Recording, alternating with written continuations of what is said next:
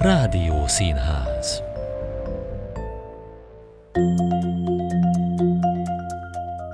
Üdvözlöm Önöket, Völgyi Tóth Zsuzsa vagyok. A Kossuth Rádió műsorából a Rádió Színházból hallhatnak válogatást hétről hétre a Spotify-on. Ha kedvet kaptak a hangjátékainkhoz, hallgassák a Kossuth Rádiót is. Várom ott is Önöket a Rádió Színházban. Moritztól meglepő módon rajzolódik ki itt is a féltékenység egy aspektusa. Fogadják szeretettel a Történet egy vérbeli vadászról című novellát.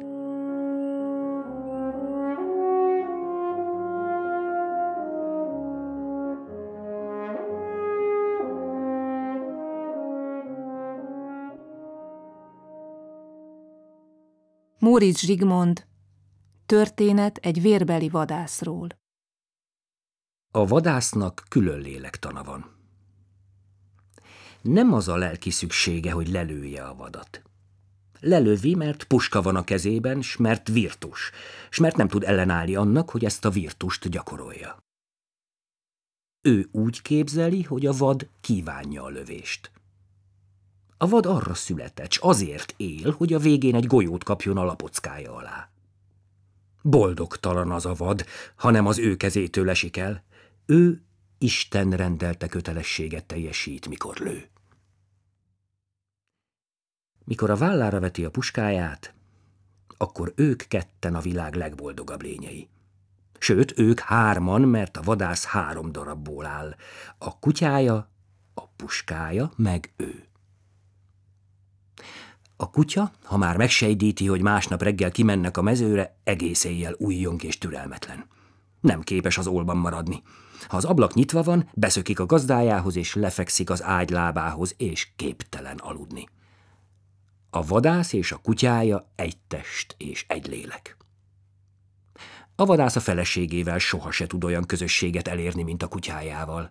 Ezzel lelki barátságban van, és ez több, mint a szerelem ez varázslat, hit és megdicsőülés. A vadász néha gondolkozik, de ilyenkor egészen furcsa dolgok jutnak az eszébe. Például az jut eszébe, hogy valami célzást kapott az este a kaszinóban, hogy a feleségem megcsalja. De mindjárt el is hesegeti a gondolatot, mert egy fácán húz vele szemben, hát azt ne kell szedni. Ez a legszebb lövés, mert a legnehezebb, ha szembe jön és belevész ragyogó tollával a napba. A lövés eldördül, és a madár megbillen. Egyet fordul, s leesik. A kutya utána rohan, s tajtékzó gyönyörrel hozza elő. A vadász felfűzi a fácánt a szíjára, s felakasztja a táskája mellé. Hát, Lord, most hazamegyünk. A kutya hirtelen nem érti. Elképzelhetetlen. Aztán azt hiszi, a vadász megbolondult. És mikor az megfordul és bandukolva visszafelé indul, elkezd sírni. Ebből baj lesz. Halál, veszedelem, s minden esetre ostobaság. A vadász megveregeti a síró kutya nyakát, s azt mondja.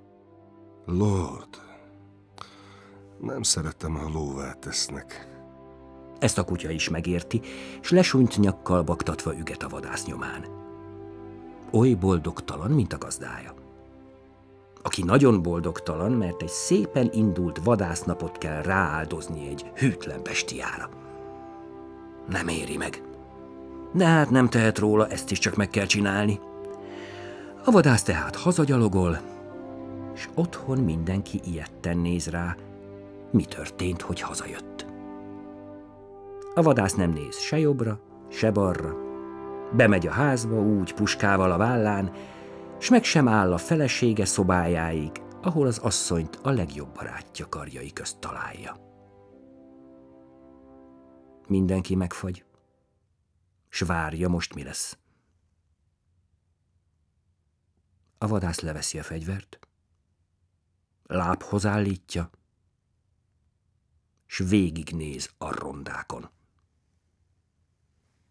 A kutya is ott van a lába mellett, és ők hárman el vannak tökélve az Isten ítéletre. a bűnösök is, akik fegyvertelen állnak előttük. Akkor a vadász lehajlik a kutyájához, megsimogatja, csillapítja, és azt mondja. Lord, megtiltom, hogy ezzel az emberrel többet szóba állj. Ezzel megfordul, a tiszta fegyvert vállára veti, és kimegy az ajtón. Ki az udvarra, a kapun, ki az utcára, a mezőre, és búsan kocog új fácán után.